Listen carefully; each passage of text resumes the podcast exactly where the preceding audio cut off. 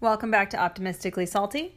My name is Tracy, and today we're going to talk about a book I've been reading and grief.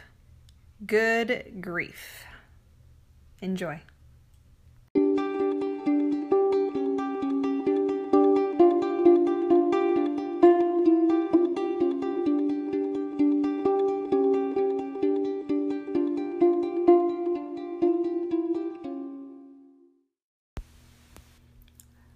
All right, welcome back. So a little book review is going to happen today, and we are also going to be talking about grief. But let me start this podcast by reminding my listeners, and to welcome those new listeners, I am not a doctor, a psychologist, or anyone of great importance. I am a regular person who is a lover of books, an introverted thinker, and I am here to read, understand, process, and share information as it pertains to my experience in life. That set aside, one of the books that I read recently by Christmas Abbott was a thirty-day walkthrough about how to improve your life, basically. And she had me for a while. I was really enjoying it for a while. She's a colorful character. She's a CrossFit athlete and brings a lot of spunk to the world. Let's put it like that. So she's fun. But her information is probably similar to mine, where she has collected information she feels is important to her, and she's sharing it with her people. The same time, I was reading a Brené Brown book, and Brené Brown, being a research scientist with shame, talks a lot about how we experience emotions as humans, and specifically how in our culture we like to suppress emotions instead of giving them a name and a place to live.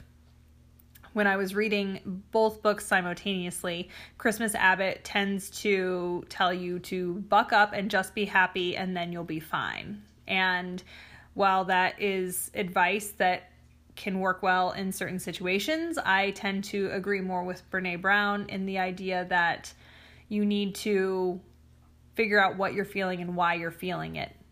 Where do these things come from? And then move on. So this week, we are going to be talking about the book that I am currently about to finish, called You Are a Badass by Jen Sincero. This will probably be my fifth time reading this book because it comes up in my life as needed. There are many books in my life that fall into this category, but this one is a big one. So I realized that as I was listening, she was talking about this process of being stuck and what that means in your life. To feel like you want to do these big, amazing things with your life. You want to live in exotic places. You want to travel. You want to earn money. You want to buy a house. You want to have kids. You want to build your own business and be a C E O. Whatever it is that you want to do, big and small, equally, you end up starting on this path to achieve them, and then kind of finding yourself stuck and unable to move into this achievement phase. And she talks a lot about our background beliefs. So our background beliefs are created basically as we're growing up. We watch our families and pick up these things and commit to them as our own belief system. I'm going to use money as an example. So let's say you grow up in a household where your finances are really tight. There's a lot of arguing around money. And then as an adult, you go out into the world and you want to build some wealth for yourself. But your belief is that money causes problems. It causes drama and arguing in your life. And it's something that, because that's your core belief, it's going to hold you back from actually achieving what you're dreaming about doing.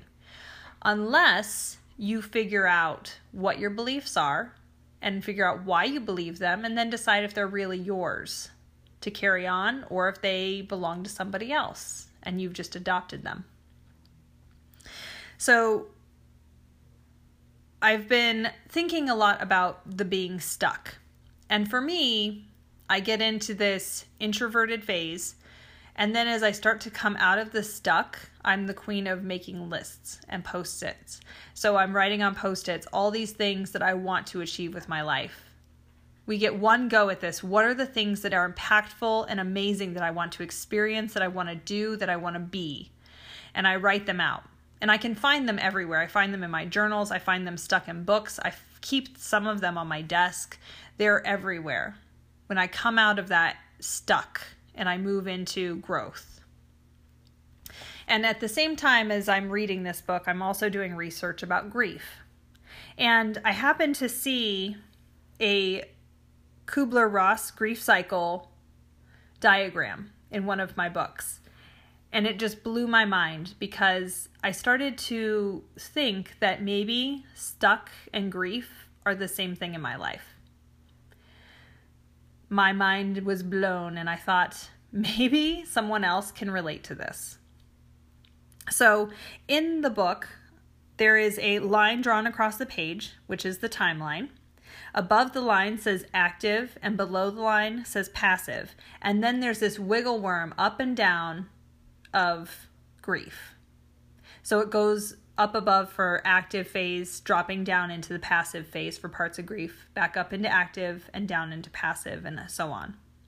So we start active with a stable life. Things are happening, everything's good. And then we drop down into a passive where the immo- immobilization happens, where the thing occurs. And then it goes back up into active where it's denial, anger, and bargaining.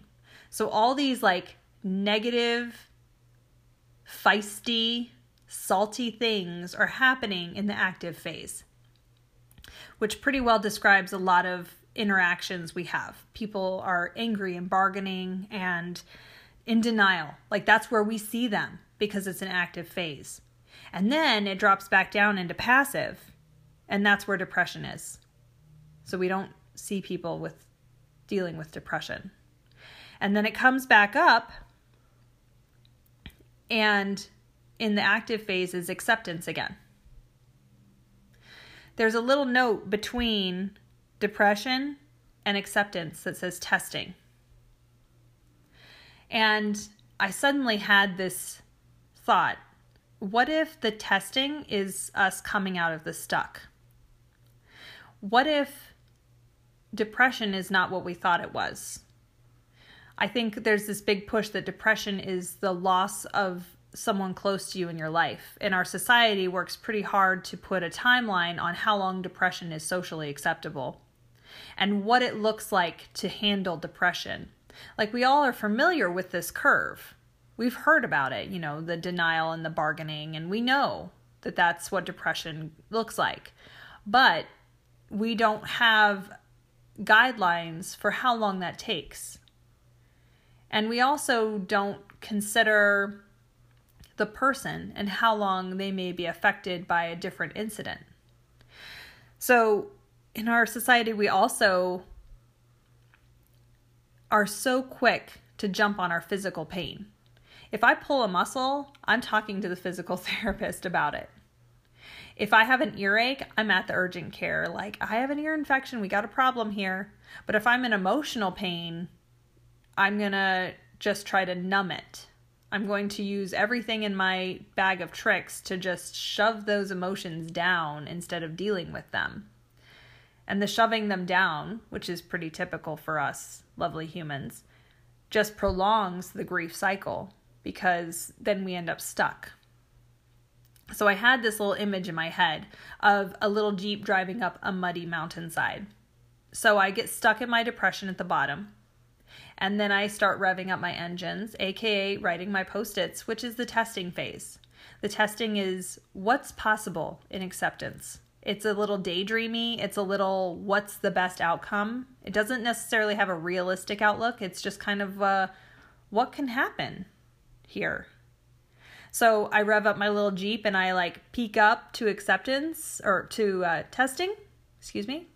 And then I'm like, ooh, just past testing, and then it gets really muddy, and I slide back down to the bottom. And I think I've been doing this for so long, I'm not totally sure what I'm grieving anymore.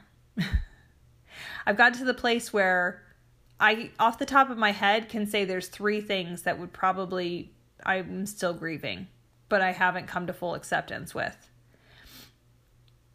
But I'm wondering if moving out of the stuck in your life requires you to accept situations in your life. That you may not be the perfect daughter. That you may never be as cool as your sister. That you may never be as successful as your cousins. To be okay with accepting your life and your circumstance and being okay with the present moment. And that's where you move from the stuck and the post-its to the successful life you want.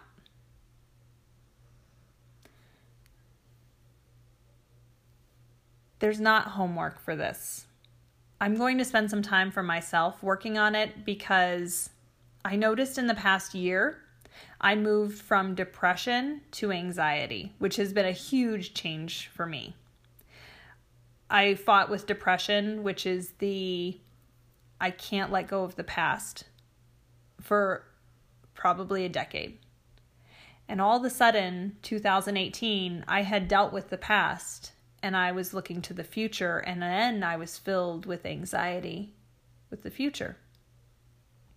So the key is to have some acceptance and be in the present to hopefully start actually achieving these amazing things that these post-its are littering my desk with.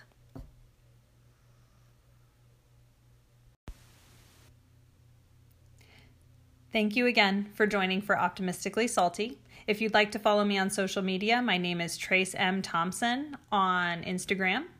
And next week we'll be back to carry on with the Optimistically Salty shenanigans. Have an amazing week.